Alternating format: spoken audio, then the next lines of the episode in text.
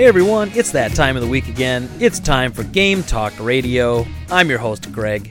My co host today, and always from now on, unless he does something really stupid, is John. How are you doing today, John?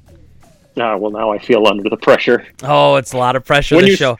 When when you said it's that time of the week, I wanted to make a period joke really badly. Well, I don't know if you know how those things work, but it's not usually every week at a certain time. It's Oh, usually crap. every month at a certain. But hey, you know, hey, hey, I, I'm no expert, just the things I hear. um, so, uh, so how you doing, man? What, uh, what you been up to this week? uh, working. Um, Now, last week wasn't it. something like you only had you didn't have a day off for seven days or something? What was that? uh, well, my last paycheck that from for the last two weeks worth of work had a hundred and forty ish hours on it. Um, Uh, dang. So- so yeah, my my last and that's two weeks worth of work. So my last paycheck was very good, but I didn't have much time to do anything. payday for John means payday for Greg. So that's Oh, that's just not win-win, really. well, not even then, because like I got done today and I got home at eight p.m. and you would have been closed. Yes, yes. and uh, yeah, and I rushed the heck out of there today. I always do on Wednesdays, Wednesday nights. Obviously, everyone's listening to this Thursday morning or Thursday, but uh, Wednesday nights when we record it. So it's like, yeah, when Wednesday night rolls around, like I work till eight.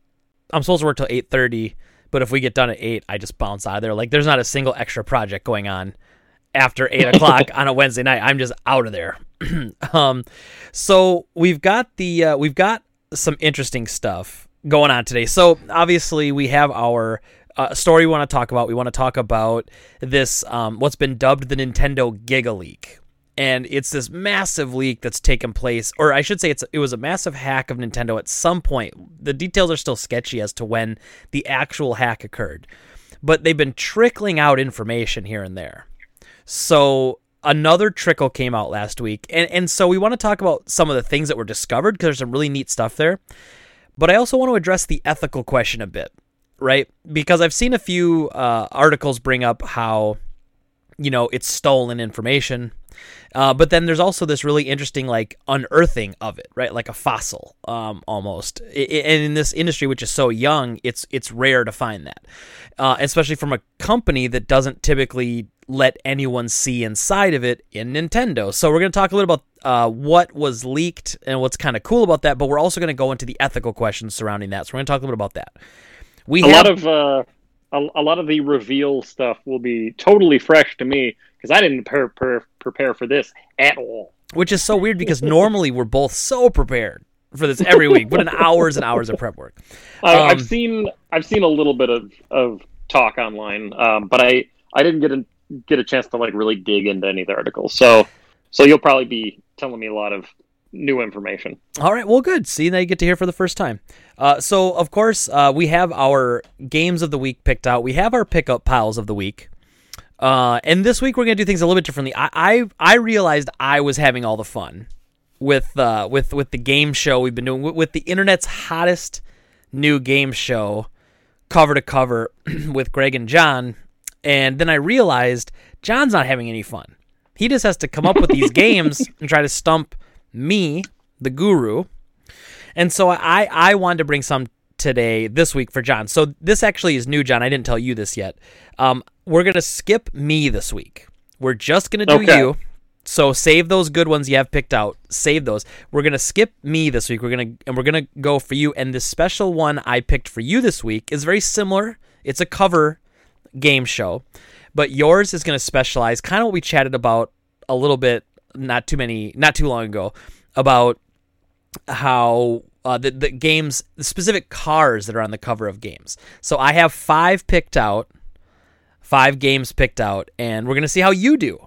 Okay, so we're gonna flip the tables on you, and then we had talked um, before about um, like doing something fun with you as well like right like like me i do the covers what could you do and we had tossed around a couple ideas one of them being like hey you can tell us what studio made a game because you you know you really you really follow that you take that to the next level so we're gonna look into getting that kicked off and we might do like an every other week thing like one week will be greg's cover to cover and then another week might be something else so i don't know uh, so we'll see how it goes Um, I wore a car themed shirt uh, because of the uh, the game that you proposed. Oh, excellent. Um, well, Although good. I I'm gotta glad. say, I'm a little nervous on the randomness of the the games that you're gonna pick up. Much like you were nervous the first day before uh, sure. before we went through. Like I'm also like, oh god, do I actually know the covers of like of racing games at, that well? Amazing. uh, so that should be uh, that should be pretty fun. I think I think it'll be a little bit different, but it'll be a little fun. Um, so uh, with that being said, John, uh, I don't have a rant this week. I had something in my head that I was bouncing around a couple days ago. I don't know where it went, but I went looking for it today in this brain of mine, and it wasn't up there. So we're gonna skip past the rant of the week, and we're just gonna talk about our story. So we're gonna get right into it. Um, the uh, the it's been leaking for about a week. Uh, this this Nintendo Giga Leak, and uh, that's what it's been dubbed. And there's some really interesting stuff in here. So first, we're going to talk about some of the leaks, and we're going to talk about how cool some of that stuff is, and then we're going to address the ethical question, which is: Is this okay? Is this good for the industry having a big company like this have things leaked? That aren't necessarily that old. I mean, like, yeah, you could argue it's 20 years old, but that doesn't mean that they're still not using some of this, or they might, you know, like it could still be used to damage the company possibly in some way, maybe, right? So we're going to talk a little bit about that. Um, but first, let's talk a little bit about the Giga Leak. So at, at first, Vice did a pretty good article about this that I was checking out. Patrick Klepek did this one. He's he's pretty good with uh, when he covers something like this. And um, so the idea is that they still don't actually know where this information is coming from. There was some hack somewhere. Um, it's possible it was one from a couple years ago. There's possible it was from one when uh, like there's Nintendo servers were having issues. Excuse me. So there's a whole bunch of possibilities of where it actually came from. Nobody really knows for sure. But little by little the information seems to be trickling out. So not all the information comes out at once. That's what's so weird, right? Like whoever has it will leak like a gigabyte at a time of all these different things, but like apparently the hack happened once and now someone's slowly releasing the information. Hmm. Which which I think I mean it's kind of neat. Obviously, it could be damaging, but it's kind of neat. Um Do we know what like where the leak is being uh, disseminated to? Like who they're bringing this information to? yeah, ultimately it's hitting 4chan.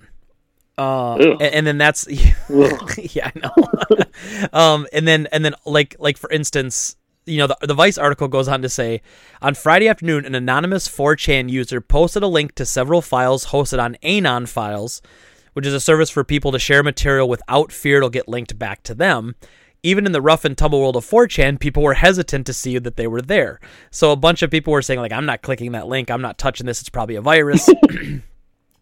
Uh, and then, of course, someone, as someone always does, someone did download it and realized they were sitting on something far more than a virus. That's what the article says. Around the same time, There's three viruses. yeah, two to three to four viruses. Around the same time, a community of enthusiasts who specialize in dissecting rare gaming material became aware of what happened. Thanks to bots they programmed to scrape places like 4chan, that group who has to keep their name a secret because of Nintendo's frequent history of issuing lawsuits.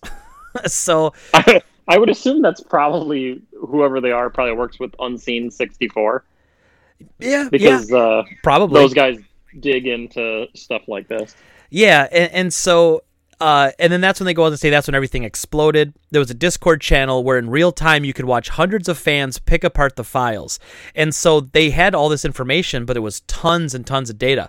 So people were going through and all of a sudden to be like, holy crap, I just found this. Holy crap, I just found this. Um, someone snuck the F word into source code for Link to the Past. Um, so, um, and, and so, Was that actually one of them? yeah, yeah, that's one of them All right.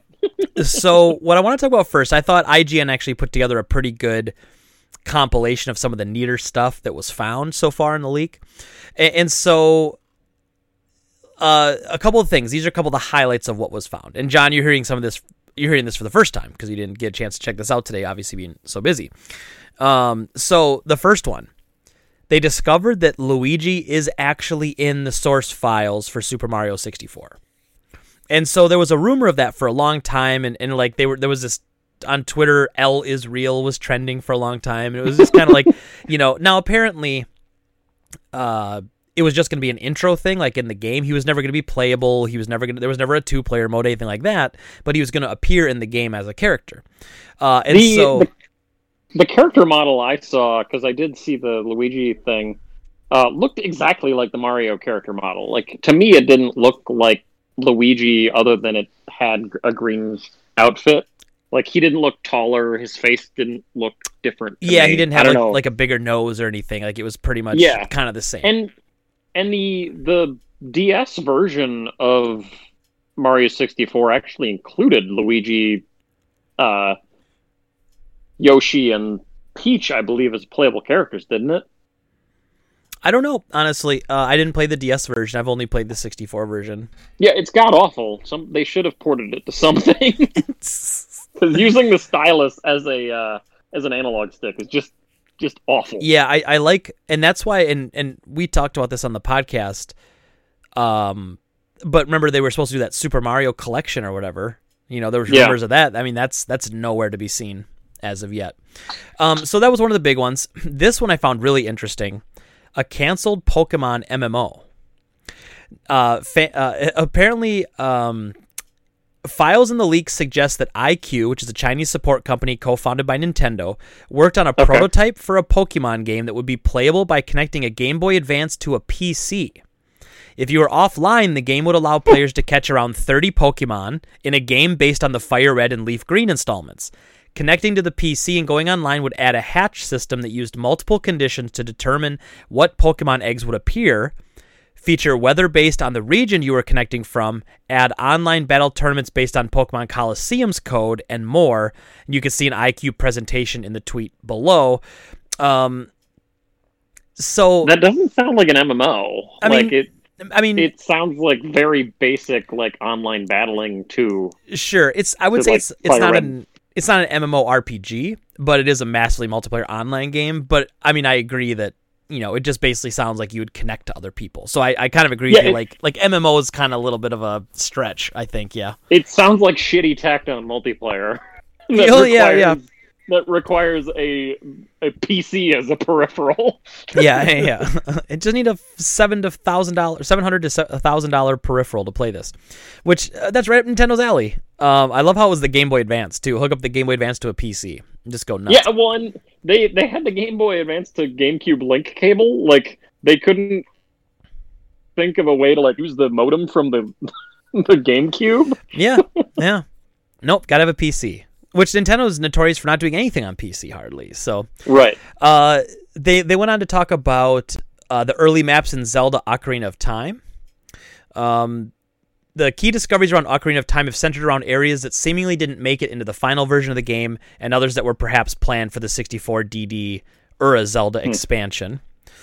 Um, so there's some cool stuff there. Um, like an early Kokiri forest. Uh, there's a baby skeleton alpha enemy. Like I don't know. Like I mean, it's it's it's alpha stuff. It's it's whatever. It's stuff that gets cut. It happens.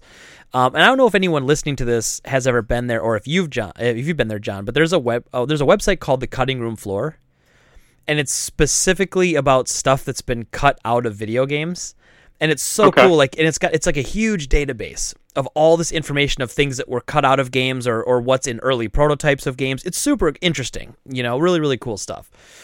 Um, there's a prototype for Yoshi's Island, apparently, which was at one point called Super Mario Brothers 5 Yoshi's Island. So in the title card, let me get the oh oh oh Is this is this the the stupid light gun game, or are we talking about? no, this uh, is this is Yoshi's Island, so Super Mario World 2, and it's got a little bit different art style. Um, like like some of the art styles Than the- implemented, I should say. Um, different art style than what it ori- that ended up shipping with. Yeah, but what's cool is on the Okay. main menu it actually says like Super Mario Brothers 5 Yoshi's Island, which is which is kind of cool. You know, obviously early on things, you know, things change. Um this Which is I- weird too, because Super Mario World wasn't Super Mario Four. right w- w- and and actually I feel like I've seen that called that in early versions so like Super Mario Brothers 4, Super Mario World or Super Mario Bro- it was called like Super Mario Brothers 4 in some documentation like out there. I don't think it ever obviously didn't make it into the game, but um so then then there was something one of the oddest and most fully fledged discoveries so far is a game seemingly titled Super Donkey, which may have been an early version of Super Mario World 2, which would become Yoshi's Island. It features an unknown character who the article goes on to say could be a version of Mario but rendered in the Yoshi's Island art style.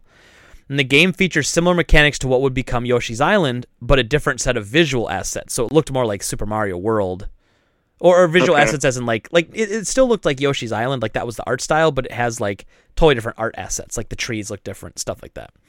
So I it's want to play neat. Super Donkey. Yeah, I, I well just give the give the ROM hackers and modders like a month, and you probably can. Um, now I'm just imagining like Super Mario World, but starring starring Donkey from Shrek. I'm going to fly. Oh yeah, yeah. So it's it's cool. Like I'm watching the video here on this Twitter clip, and uh, it's I mean, there's not a lot here, but it just shows like from the start point he launches up and then he flies. It doesn't really look like Mario, but no, whatever. The, the one I saw, which I thought was interesting, was that uh, they found a boss in Super Mario 64 that was supposed to be in one of the lava levels that was removed from the game, but the full the full character model was there, and then the I think it had dialogue potentially, and then uh, in the source code they also found. Um, key clues to like what level it was going to be in, which was going to be one of those uh, those Bowser boss levels in the the lava platforms. Sure. And so so modders took that character and put him back into the game on one of the the Bowser fight looking platforms, and then you fight this boss in that level, which Oh, is pretty sweet. Nice. Um. So the next they found a prototype Super Mario Kart slash Mario Kart 64. So it, it it looks like they basically did the um, I the mode seven. Is that what it's called when you do like the Yep. the the the faux 3D? Yep. And, uh, the, Yeah, and it looks very similar to that except in Mario Kart. So that's kind of well, Mario Kart did use that. So I'm pretty actually sure. now I think I'm wrong about the mode seven. I'm like this actually looks like Star Fox. Like it has pot like the Super FX chip or whatever that was Okay. needed for whatever to like give the illusion of like polygons. Because mode seven was when like Flammie the dragon is flying, and I think its name's Flammie. Oh yeah, in so Secret of Mana. yeah, good point. So it's it's not mode seven because that's like Pilot Wings I think too when you're in the air or whatever and it's like Yeah, yeah yeah. So not that. Um, but yeah, so it's like this kind of pseudo 3D. It looks kind of almost like Star Fox type backgrounds. It's, it's kind of awesome, you know. Um, then there's this, which I think's the coolest so far, but it's the canceled Zelda 3 slash Zelda 2 remake.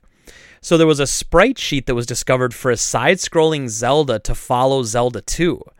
Um, the the community has this is the article. The community has variously speculated that it would have been an original Zelda 3 for Super Nintendo or could have been a Zelda 2 remake to be played on the Super Famicom Satellite View peripheral. Um, what perhaps most striking is that Link's sword on one sheet appears to be marked with blood, not something we'd associate with a family-friendly Nice. series. So that's kind of that's kind of awesome. like Um, lopping heads. yeah, I mean, but it looks cool because like they show the sprite sheet and the way the animation works, it's very similar. Like it's all side scrolling, so it's not that kind of top down, you know, like Goodness. like like Zelda Link to the Past sort of look.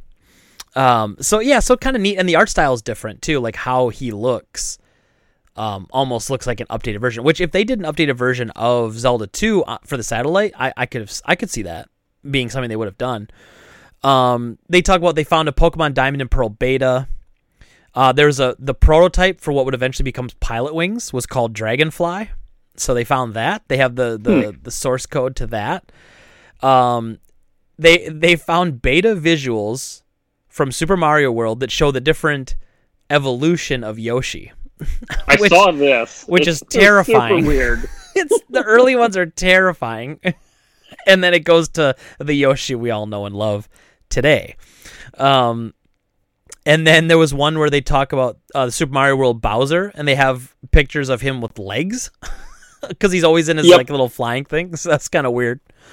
Yeah, it looks like Um, he's his legs are just jammed into that little flying car thing. The uh, the Super Mario World they found an unused sprite of Luigi apparently giving the middle finger instead of a thumbs up or something. It's hilarious. I mean, I'm pretty sure it's a thumbs up, like he's holding it, but it looks like a middle finger, so it's hilarious.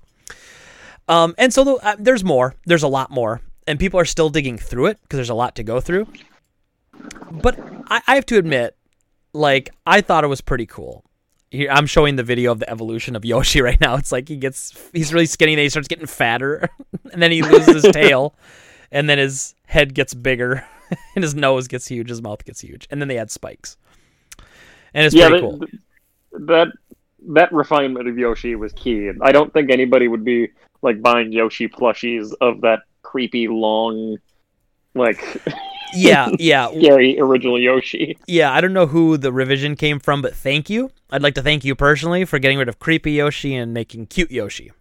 Um, Although watch watch them put out a bunch of creepy Yoshi plushes now after it's Oh, been revealed. you know someone's making like a, a a custom amiibo that's gonna be a Yoshi amiibo, but it's gonna look like that. It's gonna be it's gonna be terrifying. Um, so let me be the first to say, I, I love stuff like this. I love pulling back the curtain. I, I think it's so cool to see the things we weren't meant to see. Okay, so I'm a fan of these sort of things. Like I love digging in. I love finding out how things work. I love seeing that. However, the ethical question that I want to pose to you here, John, is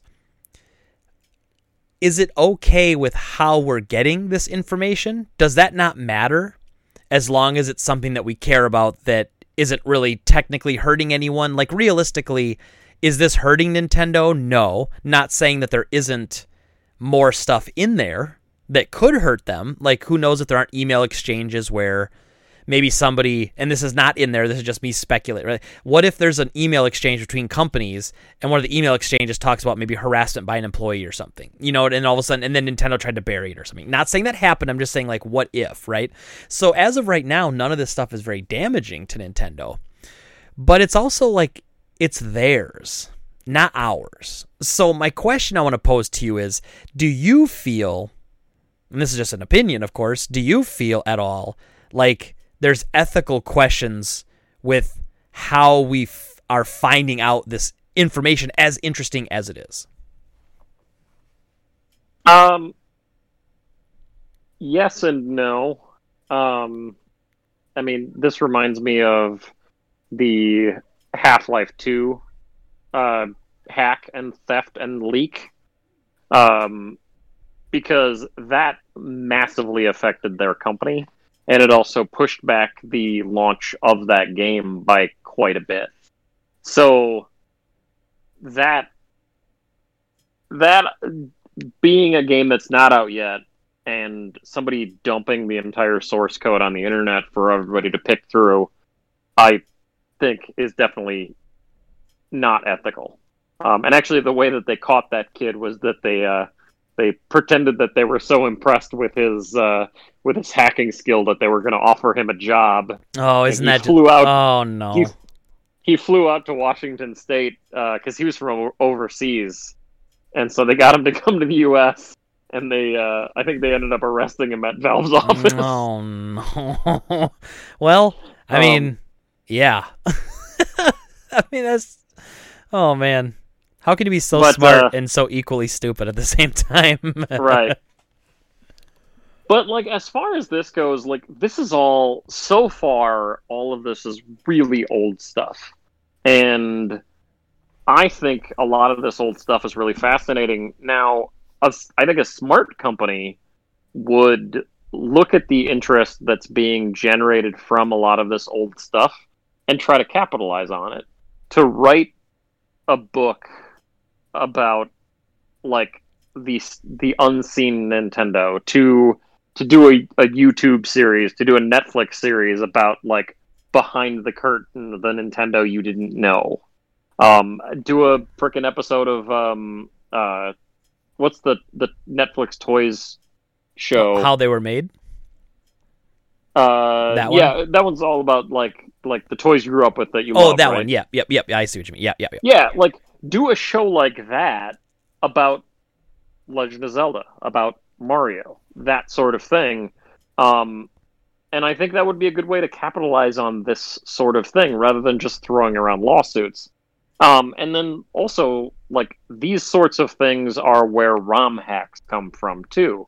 Like you get ROM hacks of the um, the satellite view. Wasn't the, one of the satellite view Zelda remasters turned into a ROM hack? I believe.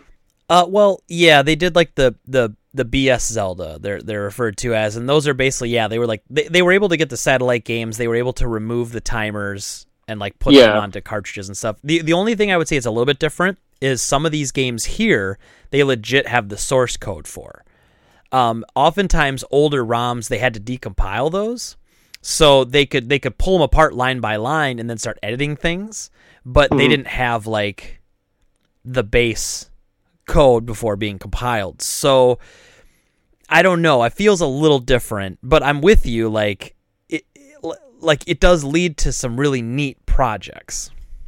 Well, and like realistically, the source code for like Zelda 64 and um, Mario 64 and these older games, like modders don't need that source code to make new levels for those games. Like they're already modding them. This will just probably make it easier.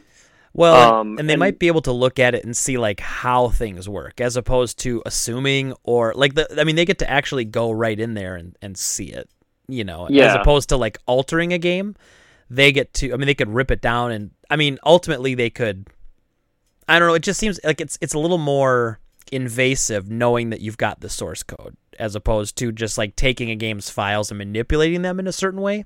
Like it does to me, it feels a little more invasive, but you know, but not any less interesting, right? Yeah, well, and like, but it, to me, it comes down to how the age of the games. Like, if we were talking about like somebody's somebody's found the source code for uh, Mario Odyssey, and they were digging into that, that Yeah. would be a little bit different. And maybe maybe we have that coming down the line uh, in in different releases. Um, frankly, I'm kind of surprised that Nintendo still has the source code for these old old games because um, part of the problem with like Konami wanted to do the remasters of um, Silent Hill two and three uh, for um, for PS3 and Xbox 360, and they realized that they didn't have the final build for the games, and that a lot of the music was not finalized, and uh, then also there were problems like I, I think what I heard was that the builds they had for those remasters was like at like 90 to 95 percent development. And so all those bugs that they squashed back like 15 years prior they had to figure out how to how to fix again with new development staff. Yeah. and so that created a problem. And there was i've also heard uh tales about like um panzer, Dra- panzer dragoon saga.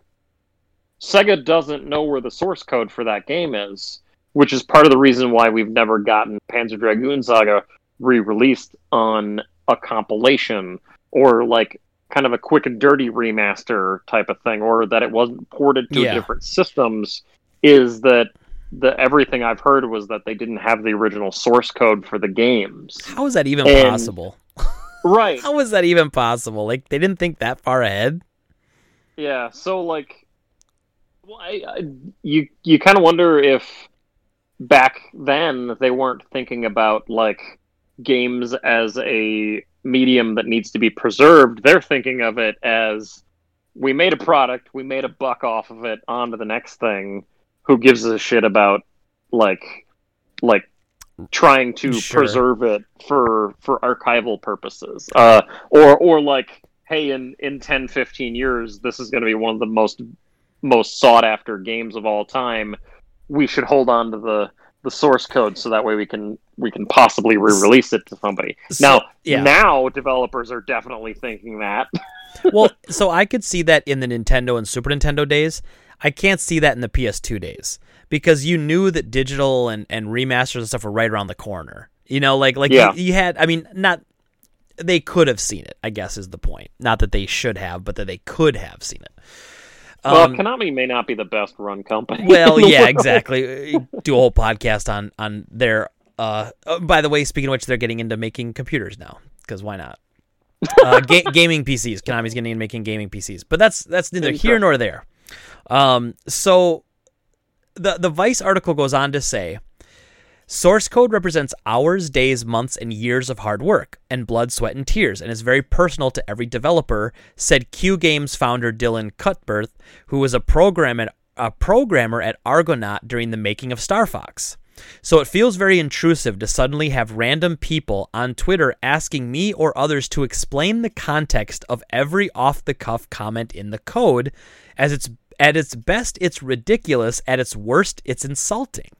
And so, of course, there's going to be somebody on the internet, you know, who who, Well, who goes too far and reaches out to one of the old programmers and says, "Why did you do this 30 years ago? You know, why did you do this 20 years the ago?" reason also the reason why they're going to him is that this i'm pretty sure the source code that they're talking about is the um uh star fox 2 Yeah, yep. So, well, what's funny though, and the article goes on to say internal emails from Argonaut, which include a reference to arguments over porn being distributed around the office. there we go. We already got some dirt. we already got some dirt in the leak. They were all part of the leak, and while uh, while Cuthbert condemned the leak to Vice Games, he couldn't help but talk about the parts that fascinated him on Twitter. For instance, there's a picture of this, and he says, WTF, I haven't seen this tool I made for Starglider 2 for almost 30 years. I wrote it in early C to teach myself the language more than anything else. Where the hell have hackers got all this obscure data from? And it's basically like a, I mean, it's this, it's like a, I mean, it, it's just a basic, like, I, it's, it's, it says DOSBox. I think that's whoever's running it ran it in DOSBox. But basically, just like this old, like, crappy sort of um, message creator. So they could pick yeah what character? it character. looks like windows 3.1 Yeah, it looks terrible. I love it. I absolutely love it. Um, and so the article goes on to say most companies are terrible at preserving their games, and piracy and other means have salvaged or saved many games. Said a developer who specializes in preserving game history, who asked to remain anonymous to avoid disrupting any potential business deals with Nintendo. Ah that was Mega totally 64 digital digital illusions um, quote, based on this breach, Nintendo is much better than most at archiving, but that's why invasive data theft of this magnitude, while an anomaly, shouldn't be encouraged. End quote. Uh, the article goes on to say Nintendo has a long history of responding to its most intense fans with legal threats and has been one of the most active and aggressive video game companies in having ROMs removed from the internet, even if there's no way to legally purchase those games anymore. Uh, similar to the rest of the industry, it also shuts down services that with crucial parts of gaming history, preventing future players from ever gaining access. So, I guess my original question still remains: um, What is the ethical dilemma here? Like, do do you feel like there's any sort of I shouldn't be doing this because it was it was uh it was obtained through nefarious means, or is this one of those things where you just go, I don't care, it's cool, and it's not hurting anybody, right? Um, I do think that it would be nice if they did some a little bit of editing to like, like the the mention of like porn being distributed around the office uh, at Argonaut. Like, I don't think anybody needs to drag that out. Right. Um, And the problem is though, when you turn the faucet on, it all comes out. Like there's no picking Yeah. and choosing with this stuff. Like anything that's in there is coming out. Well, I mean, like by whoever whoever has this crap, like it would be nice if they if they would edit it a little bit. But I mean, I'm sure that the the thrill of revealing things that that you know that other people don't know is definitely a big thing. So I'm guessing whoever's doing this probably has the just the biggest just knowledge boner right now. Just like yes, They're sitting I on a mountain. things. Well, Yeah. and and let me let me run this by you. Um, I, I wonder sometimes if, like, is, is part of it because these companies want everything to be so magical? They don't want you to see behind the curtain, right? They don't want you to see the Wizard of Oz for who it is. They want you to see the wizard. Like, I, I just feel like if you start digging into their code, you may find out this is not well made or this isn't this is this is you know now to me I look at that and I go I love the human side of it. I love to know that these things like video games aren't magical devices or magical uh, things that are willed into existence through wishes. I mean these are created. And so to see how they're made like I love that. And I wish that companies would open their doors more. And and like me for instance, um many people don't know this, maybe some do. I've made a game from start to finish. It's terrible. I'm not going to tell you what it is. So you can't you can't even play it online anymore. It's been taken down. I've played it. It's god awful. You, have John's played it. It's terrible. I'm ashamed of its existence. Okay, fair enough.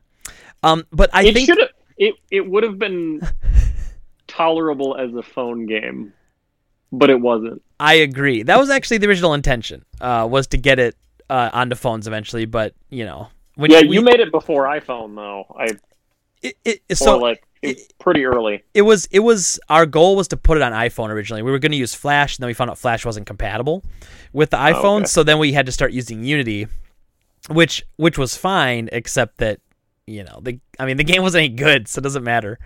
Um, he made Flappy Bird, but it got shit canned. Oh yeah, someone stole it from yep. me. Oh yeah, yeah, it was yep. terrible. Some, some guy in China who's making twenty thousand dollars a day off of it. I'm I'm pretty Greg, sure that was Greg and his buddies are just crying. I think that was Vietnam, but yes. Uh, was he was he from Vietnam? I'm I'm pretty sure, yeah. Okay. Uh, but anyway, uh, so I, I understand, like me personally, if if like say I make a game again in the future and it's really popular, and people like discover this other game that I've made, and they go oh my god, like this is terrible. Like talk to me about it.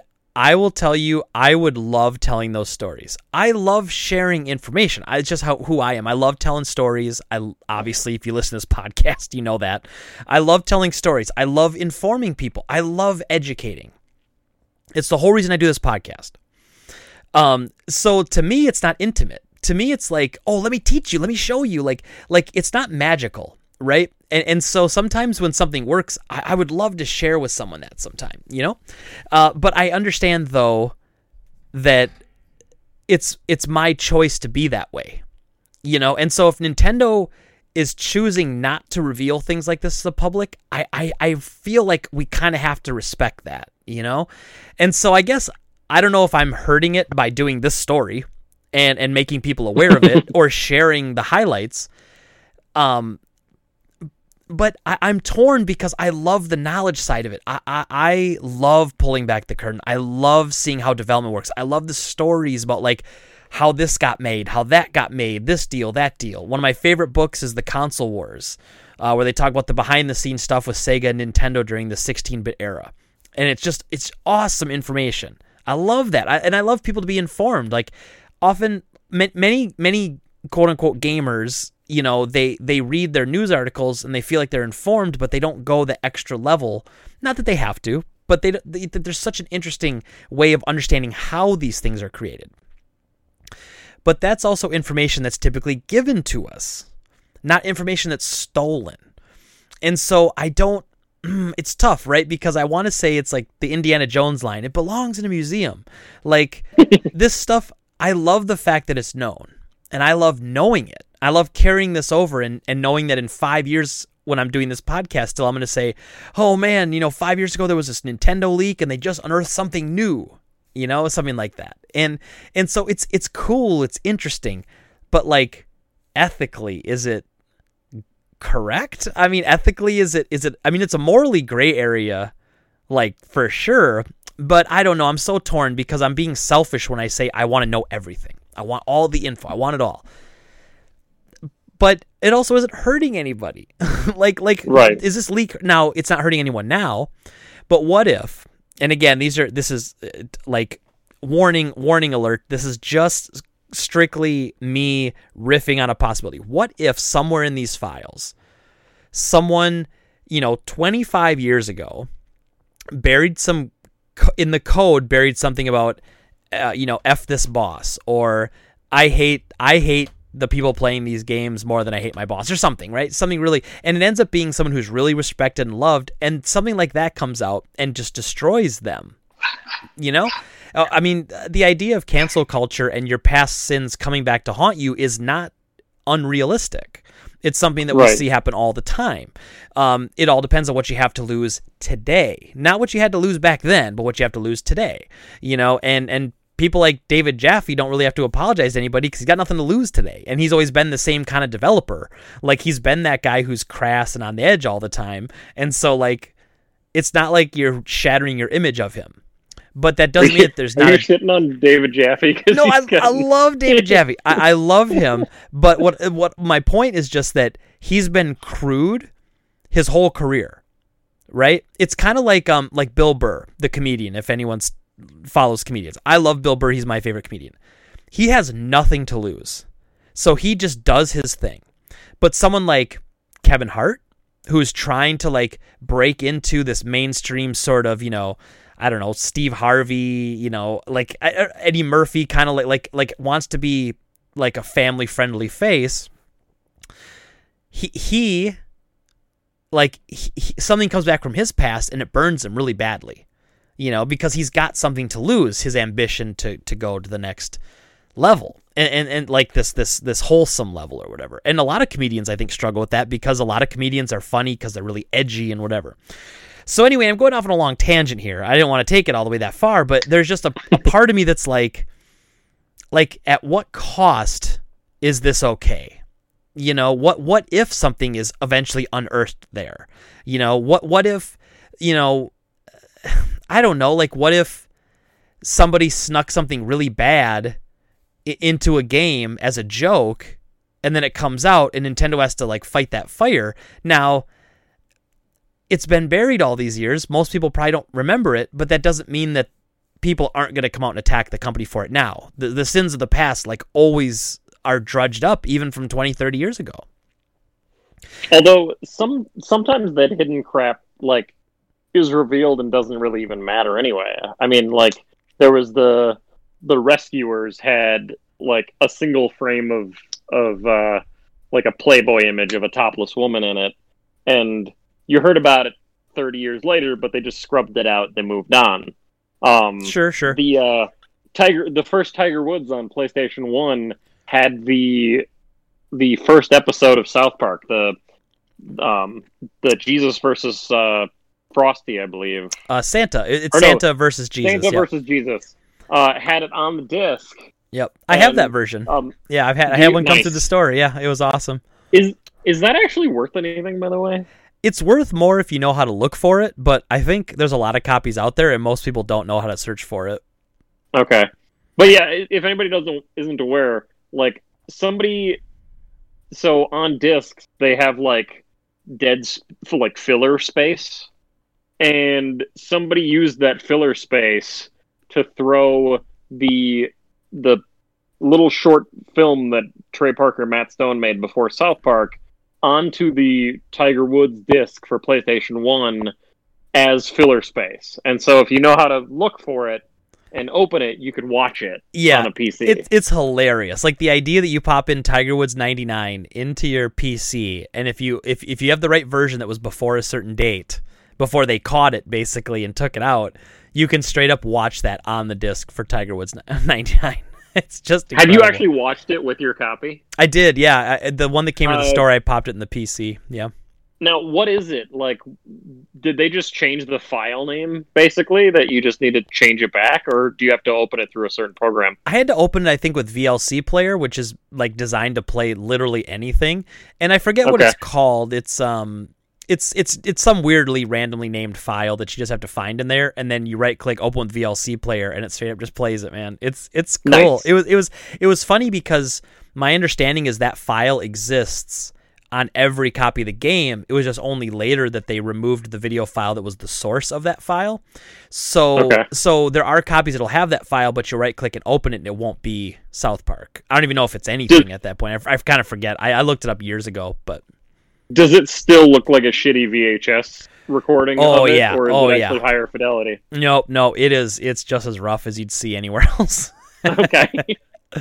Um, but yeah, so I guess I, I, I am so torn on this because personally, I love seeing behind the curtain. It's it's one of my favorite things about this industry is to go a little further than everyone else, to go a little deeper, understand how things are made, understand the process. Also to kind of like not in a bad way, but it takes like the magic out of it. It takes the mysticism out of making games and just shows that they're just people. They're just people making games. And I love the humanized side of that. That I mean, these games aren't magical. They're they're the they're the combination of a ton of hard work by really talented individuals, but it's not some mythical process you know? Um, now me i love sharing my information so i'd probably share anything with anybody anytime about anything i made with the exception of the name of the game i made because i'm embarrassed by it and quite frankly i don't want anybody to know whatever. It, it took me it took me like two years. Did i even wait did i tell jordan? I don't think I, what i was i think what i'm gonna do is i'm gonna i'm gonna get it working on my macbook because I've got like make him play it. Yeah, I've got like the final build, and I'm gonna have him play it as like a drop rate review so he can like play it up on itch.io so that way he can play. It. I might have to. I might have to make an itch.io page and be like, dude, I heard about this game. Have you seen this? It's kind of wacky. You should try it out. um, but he'd be on to me, man. Like he knows. He's smarter than that. Um, but anyway, actually, I, if I remember correctly, he did find out what the game was because like if you go through my Facebook, my old Facebook posts, like you can find it. And and look, I may not share it on here, but I don't care if you find out what it is. And if you ever tweet at me and you're like, "Is this the is this the pile of crap that you made, Greg?" I will be honest and tell you if it is. Um, it's no longer playable online. I can say that. Uh, I uploaded it to a site where you put Unity games uh, and it was hosted, except now the site, when you go there and try to play it, it says this game needs to be updated to the latest version of Unity. So what I'd have to do is I'd have to open the source files and then just recompile it in Unity and then re-upload it to to the page. Way too you, much what work. What you could do, okay, Way too much so work. what you could do, Greg, is zip it into a file that says super rare Nintendo game.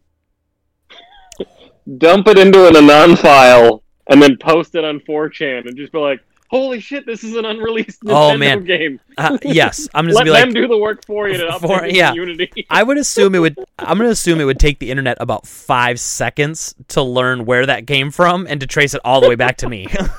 like they so would show up at my house and be like, "Dude, we know you made this." I'm like, "How do you know where I live?" Um, like we need to kick you in the balls because this was not worth it. yeah, this. ugh. But I will say this: uh, I'm very proud of the effort me and my team put into making it. I'm not proud of the final outcome, right? It was supposed to be a one month project, make a quick phone game, get it on the store for a buck, and make some quick dollars while we worked on the actual game we wanted to make. Um, and then it took us eight months to make it, uh, which is pathetic because the game's like I should be able to do that in a weekend, not in eight months. um, but you know, you're learning as you go. Um, I put that ITT Tech degree to work. it took eight months to make a one weekend game. Um, but I love sharing that info, but that's my choice to share it, I guess, is my point. You know, and if Nintendo chooses not to share these things, I think that's their choice as a company. And, and, and you can argue then that is that is that not consumer friendly? Sure. Uh, is it the wrong thing to do for your fans? Sure. But it's their choice. You know, it's their stuff. And so I'm torn. I really am. Like, I can't tell you how I feel because I bounce back and forth from I know what it's like to have creative property and I want to have rights over my own creative property. And then to go to, yeah, but I just want to know everything. I want to know everything. I'm a sponge for like the industry and I just want to know everything that I can that I find interesting. And so, yeah, I just have to say, I don't know. I, I go back and forth on it quite a bit, but um, I'm, I'm positive. Like I, I like it a lot, and I think, uh, like I said, I, I would use this as an opportunity to, to generate interest in the company. Um, if I were Nintendo, um, I think Nintendo wants to be like a Disney in the way that they're like they always have mystery to whatever they're doing like sure. and they want they want there to be magic and they don't want you to see behind the curtain at all. Just like at, like the disney parks. Like there's so much mystery to a lot of the the behind the scenes at disney parks and like certain like very exclusive clubs that that the average customer never gets to see.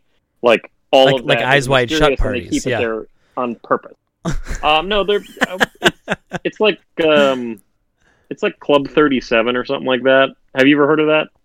Uh, I'm not a big Disney guy. There's a there's a restaurant in Disney that's like super exclusive that you um that you need to be a part of this group in order to even go into it, and it's got like exclusive silverware and a menu that's like extravagant and all this other stuff. And so there's a lot of people that that are super into Disney World that like get like pull information out of out of club members and stuff. So like it I I find that that sort of stuff fascinating. I've I've read up on that even though I'm not that big of a Disney person. I've only ever went to Disney World once when I was like 9. But Nice. I like reading about that behind the scenes weird stuff. And Yeah. so it's the same thing with Nintendo. Like I like I like seeing the the prototypes and the possibilities that could have been. So Um, yeah, yeah. I, I would hope Nintendo does something with it. release release some some of these games as downloads. Hell, take the the, the dude that put the the boss back in uh, Mario sixty four, like pay him pay him a thousand dollars.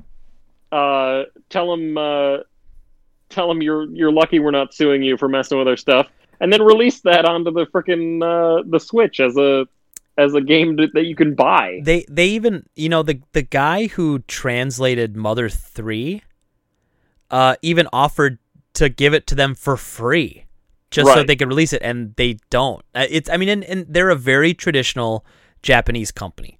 They don't really want outside help. They run things their way, different from what we expect. So I get it, you know. So so, but I know they listen to this podcast. So, uh, Yeah. heads of Nintendo, I know you're listening. John and I will officially sign up for, and for the first year, we'll do it for free. We'll be the Nintendo historians. And you know, give us all this stuff. We'll archive it. We'll make an. There should be. A, where's the Nintendo museum, dude? Why is there not a Nintendo museum? And you could have these little tidbits of information like this, and people would come and pay to look at it. And you're just There's building a your brand. museum. mustard has mustard. a museum. Mustard has a museum. um. So, uh. But yes. So Nintendo. We'll we'll wait for your call. Just have your people call our people. Um. So John, that's all I had for stories. Then that's our that's our Nintendo. That's our Nintendo story there. That was kind of ranty. Yeah, it was a little bit. Um. So we have our games of the week. We have our pickup pile of the week. But first, it's time for a special John edition of cover to Greg. cover of Greg's cover Greg to, uh, under the the covers game- with Greg and. John. John under the covers with Greg. I don't know. Uh, anyway, so I took a picture of the games because I took a little stack here. So let me let me pull it up here. Um. mm, okay, so I hate when that happens. Okay, so I've got five games picked out for you, John. All five games have a very clear picture of what vehicles, what cars are on the front. Now you're a car guy.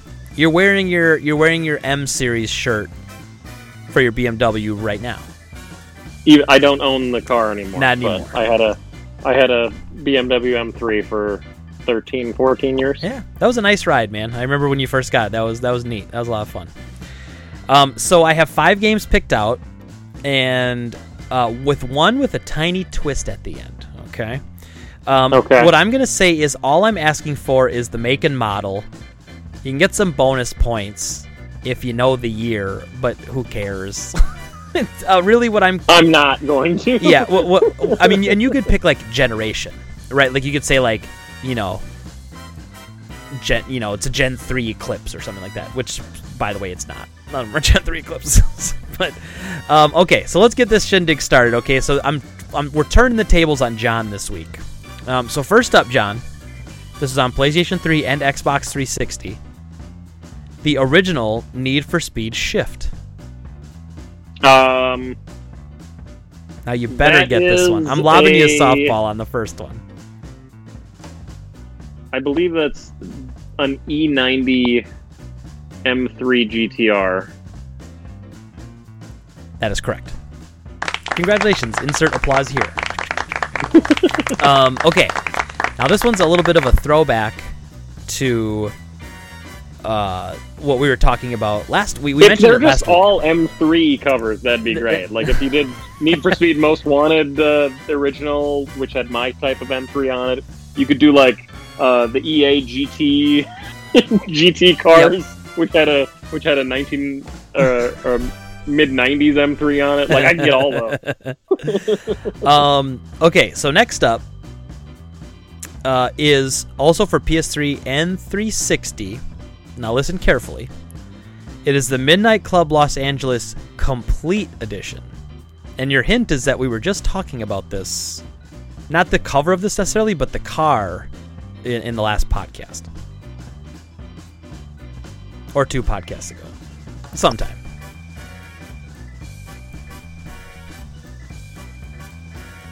I definitely own that game, and I hate that game. Now, do you remember what's on Uh, the original Los Angeles cover? Um, if I'm remembering correctly, I don't have it in front of me. If I remember correctly, I believe it's a Mustang. It's the new style Mustang. Uh, well, what would have been new style in like nine, in 2007, but like same kind of body style they have now. I think it was like a Shelby, um, but Hmm. I'm not sure about that. But I have a weird. Yeah, I don't know. Uh, I think you got me on that one. all right, so on the cover, Midnight Club Los Angeles Complete Edition, it is a white Evolution Evo 10. Oh yeah, yeah, yeah, yeah. Yep, yep. Yeah, I couldn't figure that. For some reason, I had uh, in my head like I had like a donked out Cadillac uh, with like giant rims. That's Midnight Club three. That's Dub Edition. Okay. That's but you're so yeah. You're close though. You're close. Um. Okay. So next up, I, I got I got you two easy ones here, and then I'm gonna throw you a curveball at the end. So number three, you are one, you're one for two right now. So the third one, this might be the easiest one on here. Now this is actually has two cars on the front. I'll I'll give you. Well, it's half a point each, I guess. I can't give you two Okay. points for one cover, but this game has two cars on the front. Sega GT 2002 for the original Xbox. There are two cars on the Um, front. One's yellow and one's white.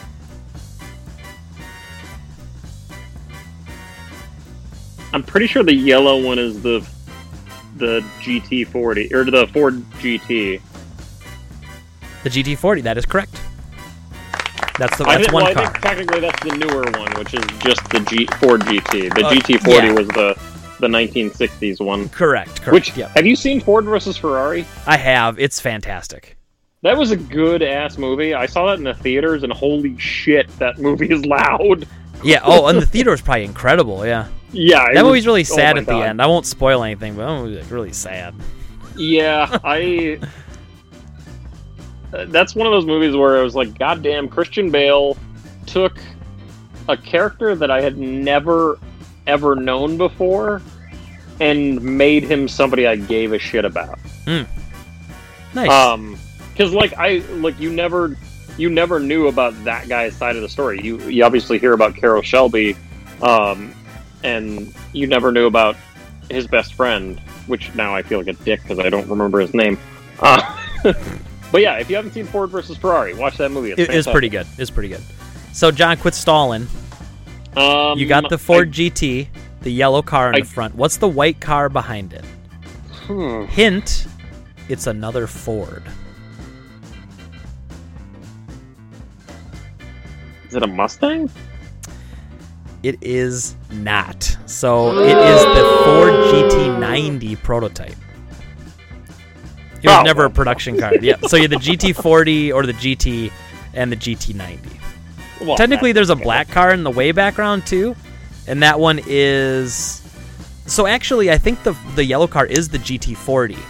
Then the GT is the black one behind it, and then the GT90 is the white one on the cover. Which I love that car, by the way. Like the GT90, if I could somehow buy one of those those, pro, oh my god, it's just a beautiful car. Well, I mean, technically, there's a there's a version of that game that has uh, "Beat" from Jet Set Radio on the cover. So, half a point. So that'd be the two pack. Uh, we'll give you 0.75 a point. How about that? So you're 1.75 out of three. Uh, this is another easy one. I mean, I hope so. I know you've got this game. for the original Xbox.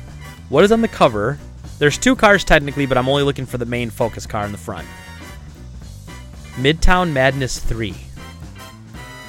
It is a red what? Uh, the Volkswagen Bug, isn't it? Is that your final answer? Pretty sure there's Volkswagen Bug on the goddamn cover. Uh, yeah, I'm going with Bug. Incorrect. It is it. a Mini Cooper. So is there no Bug on the cover of that? No, it's a red Mini Cooper, and then there's a blue Corvette in the back. it. Yeah. Okay. But I mean, it, the Mini Cooper looks like a little turd, like the like the Bug does. So yeah, it's close. All right, John, your final one. So we're 1.75 out of four.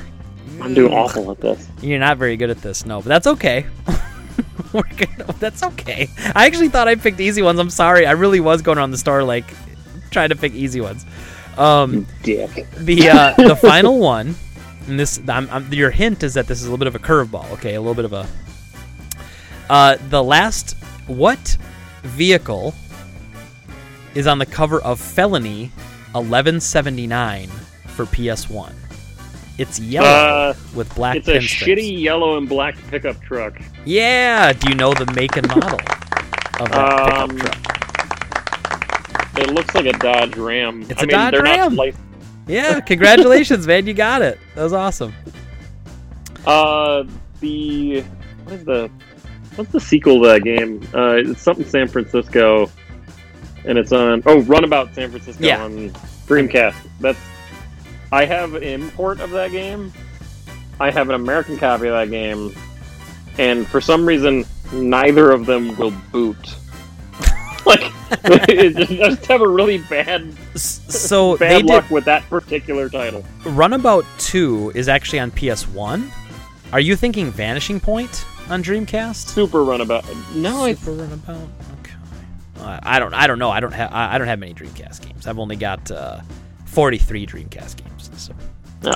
I have all of them. you, you you do actually. I remember when you picked up. I think the last one you needed was uh, Aero Fighters 2 or something. You picked up from. Uh no, it was a shitty basketball game. Um,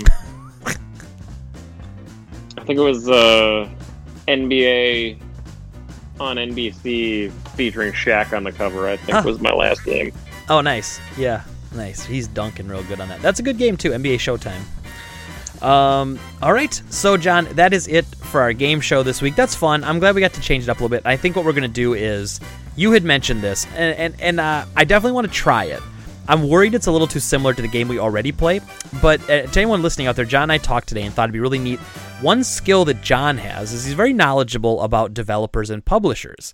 So he wants me to tell him a game, and then he's going to tell me what studio made it and what company published it.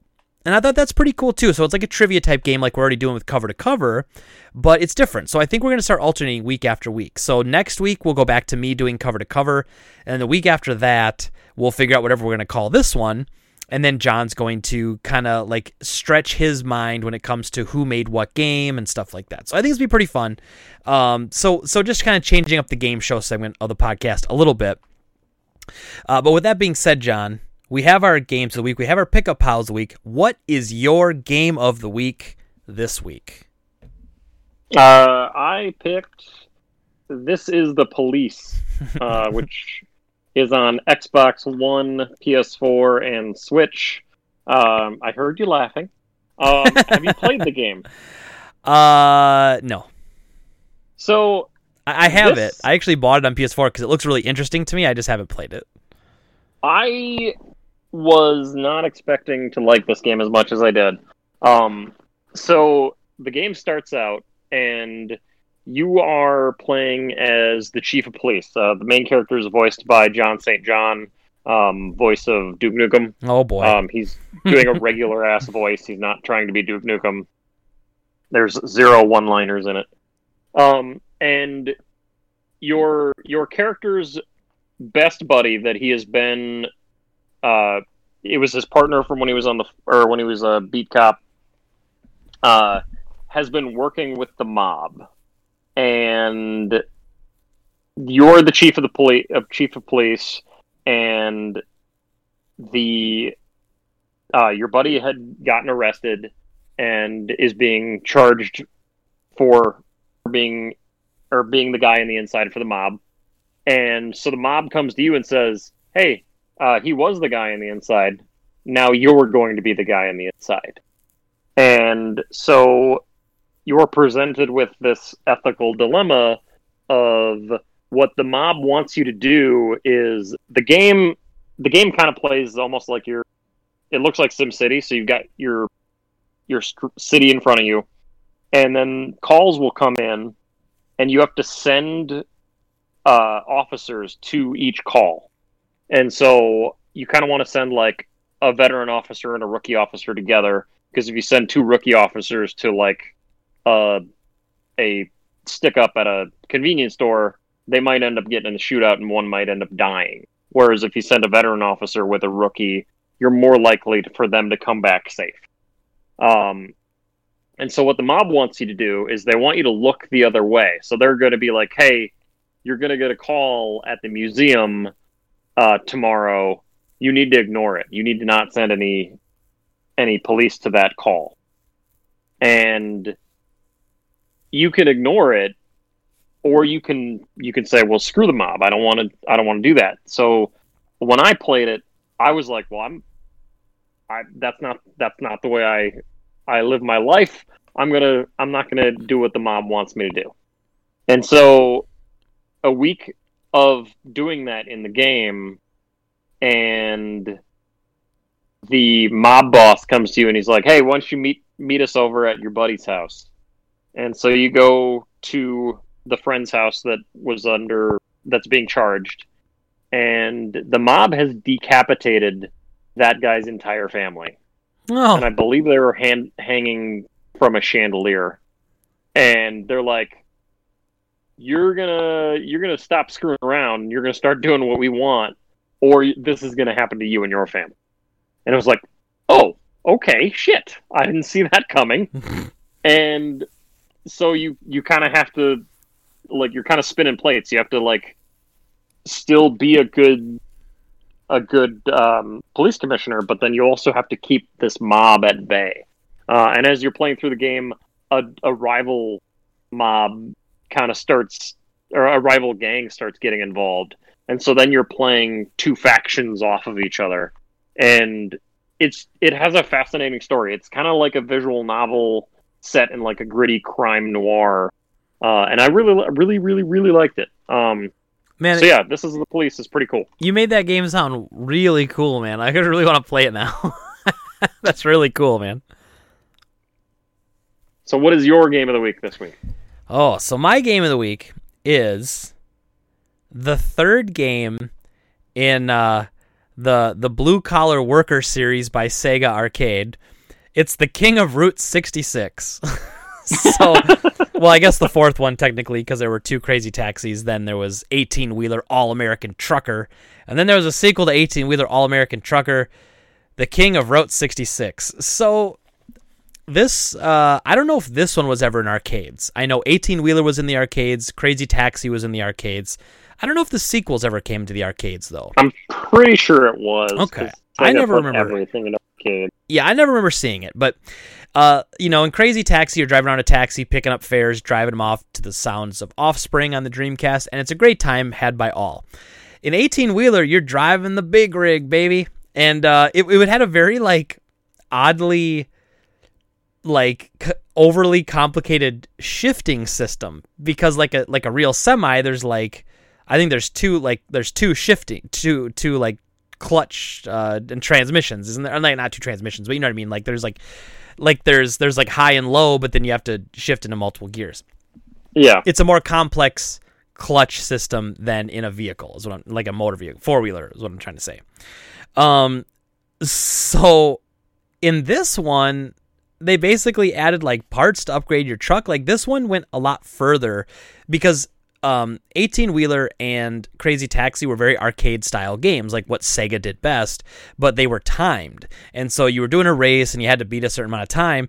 Uh, and this one actually has, like, on the back, it says branching paths, mini games, 40 characters, and 70 plus parts to build your truck.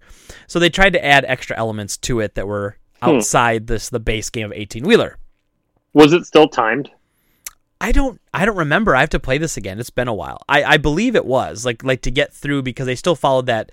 You have to go through the level, get to a checkpoint to like refresh your clock, just to kind of get the game moving. I think. But we'll we should play this on live stream sometime.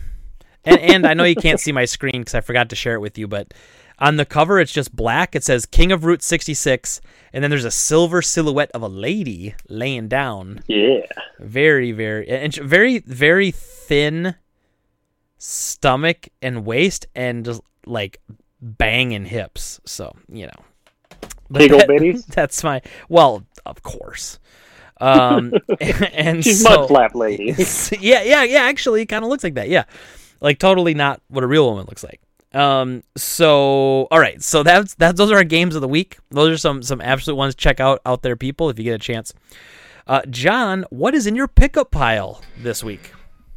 I have a feeling that some of this stuff is going to be similar to yours. Um, so I got my V blank games for Wii, um, Shakedown Hawaii, and Retro Retro City Rampage, um, which they shipped in really nice plastic V blank specific uh, game protector boxes, which mm-hmm. is pretty awesome. Um, did you also get these? I did, but I've decided I don't want them in my personal collection. Oh, okay. So I bought a couple for the store for prospecting purposes. All right. Um, I got uh, Fahrenheit uh, or um, what the hell's the American name of this game? Indigo Prophecy. yeah, Indigo Indigo Prophecy. Which um, one of the one of the earlier um, Quantic games? So they made Heavy Rain and Detroit Become Human and Beyond Two Souls, and they did uh, Omikron, I think was their first. Omikron, game. the Nomad Soul, yeah, for uh, Dreamcast, which had David PC. Bowie in it. Uh, and yeah. then they did Indigo Prophecy, which overseas was known as Fahrenheit. Yeah, I, am kind of curious if this is censored like the PS2 version was, uh, and I think it was on 360 as well, or the original Xbox. Um, but there's a sex scene in the game, and in the American version, uh, the topless lady had no nipple. Um, so my I'm kind of wondering. My understanding is that's a straight port of the PS2 version to PS4 digital, and then they just put that on a disc. So I'm pretty okay. sure it would still be edited, but I don't know that for sure. Well, because I don't, I don't think the overseas version was edited, so I'm kind of curious which version they they dumped. Um, so I got the Apple cover of Wattam. what what what the hell is this game? Why do you keep buying the different fruit covers? Um, One had an egg on it last week, didn't it? Yes, uh, it's made by the guy that made Katamari Damacy. Okay. Um, and it's a game where you start out and you're like a little mayor, and you like you welcome things back into existence. So like you're on a flat plane and there's nothing there, and then you do a little couple little actions, and then it it brings something back. Um, it's a lot of putting on hats. Uh, it's I, I like this guy's games. So. so, so while when you described to me this is the police, and I thought that was really awesome and made me want to play the game, your description of Wattam does not inspire me to want to play it at all. well, are you a Katamari fan at all? Yeah, I like Katamari. Yeah. All right. Well, if you, I mean, well like enough. Katamari, I mean, it's not. It's not like I played all the way through it and was like, "It's game of the year," you know. The um the booklet for this game is hilarious. Uh, it's a it it's it's like a children's book, and it, it features a like a middle school kid walking home from school, and he finds a copy of Wattam on the ground, and he says, "What is this? A poop game?" yeah, that's right. I, I, saw your picture. That was, friggin' awesome. Yeah, I, I tweeted that at uh, the the guys from How Did This Get Played did an episode about Wattam, and so I tweeted at Heather Anne Campbell from that that show, and she she enjoyed that. Um, but yeah, that that game's interesting. I, I haven't played too much of it yet, so I can't really explain it that well. But uh, but I I just need it in my collection. Uh, and then my last game I got this week is the. How do you pronounce this company? Psycho. Seiko, I think. Seiko. Okay. Or but PSI is Psy. um, but whatever. Uh, Psikyo Shooting Stars Bravo. Um, Amazon had it on sale, uh, so I picked it up. I've been wanting it for a while. Uh, it's got Gunbird, Gunbird Two, Gunbarich, which is like Gunbird characters in a breakout style game. Mm, hmm Um, Tengai, Samurai Aces, and then some Japanese gibberish game that I can't read. Um, and then besides having the games, it comes in a nice collector's box. There's actually a three disc soundtrack in it, like Oh, nice. complete in one of those like old '90s like fat CD cases. um, Excellent. and then it's it's got uh, some art cards in it as well. Um, there's also a uh, Psikyo Shooting Stars Alpha, which has a different set of games, and I do not have that one. nice. Uh, so, what is in your pickup pile? Well, you know, the last couple weeks have been some some bangers. So it is it is pretty paltry this week, I will admit. Um, first up are a couple of PS2 games which probably don't have like for me they have meaning, but most people wouldn't care.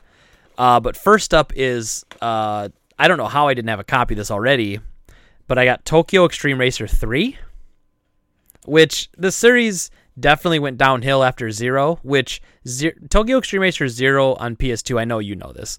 Tokyo Extreme Racer 0 on PS2 is actually Tokyo Extreme Racer 2 from the Dreamcast. It's like a direct With some extra version. content Yeah. and the trailer for for uh, Fast and the Furious. Yes. Now, I love Tokyo Extreme Racer Zero. It was actually the first Tokyo Extreme Racer I played. Uh, I love that game, and I played it to completion. If there was a platinum trophy on PS2 games, I would have had it on that game. I unlocked every, I beat every car, I unlocked every engine upgrade. It was awesome. Um, now the later ones are still made by Genki. That's the company that made these. Um, and they just like they had the same feel, but they didn't feel like they were any better. Like they seemed like they were churning these out like every year. There was a new, you know, Tokyo Extreme Racer game. Now I have Tokyo Extreme Racer. Uh, which one do I have? I have Zero, and I have Drift for some reason, which was like after Tokyo Extreme Racer three. Then they made Tokyo Extreme Racer Drift. So I had Drift, I'm pretty sure, is by a different company. I don't think so. I think it's Genki. Uh, it It's was Genki published, but I'm pretty sure it's a different developer. well. Th- see now it says Crave as the publisher with Genki as the d- developer, but that doesn't mean that Genki just didn't put their name on the box because they maybe they gave the rights to whatever studio was going to make it. Like that's possible. I'm not saying I know that they made it, but Yeah, I'm. I'm. I. As the video game weirdo in me, because I do a lot of like jumping from Wikipedia article to Wikipedia article. Um, I'm pretty sure that the the Drift series was a different series. Like it didn't. It wasn't part of the Tokyo Extreme Racer series in Japan, and they basically brought it over to the U.S. and slapped the Tokyo Extreme Racer branding on it, which is also why it plays a lot differently. well, so Tokyo Extreme Racer Drift 2 was developed by Genki. Okay. The second one was. So I'm gonna find the first one now. So I'm I I'm gonna embarrass you. I you know you try you, I'm gonna embarrass you because you tried to you tried to tell me I was wrong. I'm gonna embarrass you. Uh, they did develop the first one as well. Now I will admit that they were a separate series. I do remember that. But uh, yes, the developer on Tokyo Extreme Drift is also Genki. Uh, so Genki's whatever, right? Like I don't think they're necessarily a great publisher, but for whatever reason, for me, I love the Tokyo Extreme Racer series. I, I just it's something about it on the PS2, like it grabbed me and it wouldn't let go. Um, they don't have the actual car names in the game, like they didn't pay for the publishing rights for those cars, but they put those cars in the game. Every car is a real car. Um, and then what they did was they named the car after like their obscure Japanese like body types and model types. It's really weird stuff, like how they got around not. Now I should say that's in Tokyo Extreme Racer Zero. I don't know how they did it in the later games. I, I was gonna say I thought they had real names. You you might be right though. I mean, I, they might uh, have done it later. I just know in Zero they didn't have the car names, and then they just had like a weird like just like a, a number associated with it. But if you look up that number, it's like a body model and type associated like in Japan with the vehicle. So instead of like the skyline, that might have like BNR thirty two. Yeah, something like that, or or like you, Okay. you'll see something like uh, like TLZ 14 and you look it up and it's like, oh, that's the chassis type of the, you know, Celica, the 88 Celica or something, you know, and you're like, this doesn't make any sense. Um, so I got Tokyo Extreme Racer 3 and I got Tokyo Extreme Racer Drift 2. So I put these two bangers in my collection today. These are these are some cheapies, but I, I love Genki's racing games. I you know I'm a sucker for them. It's fine. Do you have the other drifting game they made, and do you know what it is? Let's see. What system is it on? PS2. I believe it was the last game that they published or that they made on PS2. Hmm. Hmm. Uh, it's not D1 Drift because that was by Yuke's, Yes. right? Or is it that one? Uh, I'm pretty sure it's that. Interesting. Yeah, let me look at a list of their games here. I think you're. I think you're right. I think Yuke's did develop it, but I think Genki published it. Oh, okay. Huh. Cause I, yeah, I know Yuke's had their has their stuff all over it, but um, hmm. Yeah, that game sucked. Yeah. it's funny they don't even um like they don't even have it listed here. Uh maybe it's this one. I was look I was trying to look up like the games they made. Although I might be wrong, and I might. I'm pretty sure the Genki logo is on the front bumper of the car on the cover of that game. So maybe I'm just getting it getting it messed up with uh, the branding on the car. I don't know, dude. Couldn't tell you. I might be revealing that I'm horrible at this uh, guess the publisher developer game. oh man. So anyway, um yeah, so the next I picked up a copy of Godfather 2 for PS3. Uh I played this when it came out and I actually liked it. One of my favorite things is that you can shake down businesses. So like you literally will take like a business owner up to the roof of their building and you can like hang them over the edge and you have to like balance not dropping them with scaring them enough to get them to pay like their protection money. Uh, I didn't really like the first Godfather game, but the second one I thought was pretty good. Now, the reason I took this one was we had a new copy of this at the store. Someone bought it and then didn't like it, and they went to return it. And I was like, well, we normally don't return new games because we can't resell it as new. And they were like, not happy with my explanation of our return policy. So I just ended up returning it through for them after a civil conversation.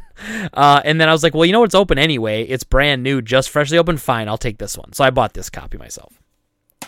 How much was that game new? Uh, we had it for like 20 bucks, 1999. Okay. Um, now this one I'm very excited about. This is one I was actually looking for for quite some time, and I don't know what made me go on eBay and look for it because I looked for it last year for a few months in a row, never found one. Like even looking for it um, almost every day, never found one that I wanted. And then I looked, and there were like ten that I could buy. So I picked the best price, best condition one, and I'm finally putting in a copy of my. Uh, uh, I'm putting in my collection a copy of one of my very first PS1 games I ever played. I have incredible memories of this game, even though I know it's mediocre at best. But I bought the jewel case version of the game D. So D is a three disc like uh, I don't want to say FMV, but it's like Myst, you know, where it's like a screen to screen sort of like puzzle game. There's no combat, and it's notoriously a long box PS1 game. They did a very small print run of a double wide three disc jewel case version of the game. And so while D itself is maybe a forty to fifty dollar game, the jewel case version goes for over a hundred. Uh, and so I've wanted the jewel case version for a while because I just love the jewel case. Like I love jewel cases for PS1 games. I think they're like just perfect for games. Um, and so I've been looking for one for a while, and I put it to bed, and then something tripped a trigger in my brain. I said, "Well, I'll go take a look and see if there's any available." And I found like ten, and I was able to pick the nicest one at the best price I wanted. So, um, but that's it. That's those are only four games I had in my collection or my pickup pile this week. So nice, easy week. Oh, I had another. I had uh, a fun experience with uh, Godfather 2 when I played it. Uh, there's a fun glitch in that game. So there's there's uh, strip clubs in that game, just like every good open world game needs. Oh, of course. Um, and uh, so you can go in and you can have topless dancers and whatnot. And occasionally, they, the game would just glitch out, and so you'd be like walking down the street, and like just some some naked chick would just walk past you as if nothing's going on. Like you're just walking on the streets, and then you see Yeah, one of the strippers just just shaking her thing on the street for a few bucks. Well, she's not shaking her thing. She's just literally walking down the street as if she's like, "Ah, Well- catch the bus. Here's my titties out." John, I don't know if you know this. Obviously, you're not. Joke. Obviously, you're not. Um, you know, as as up on you know strip clubs as I am. You know, uh, but you know, strippers they don't wear clothes on their way to work because there's all that effort of having to take them off when they get to work anyway. So they just Ah. go from home to work completely in the nude. So I think that's. I don't think that's a glitch, dude. I think that's how it's supposed to be. It's historically accurate. That's how they were back in the seventies. it's just very it's very important to get it right. You know they really they looked back. Um so anyway thank you everybody as always for listening and watching. That's the show today. That's it. A little shorter. Uh john and i had some long weeks and well you know what? It was entertaining so don't complain about it. It's free. You get to listen to this for free. So so there. Excuse me. Uh but thank you as always everybody for listening and watching. Say goodbye john See ya. we'll talk to you next week. Have a good one. Bye bye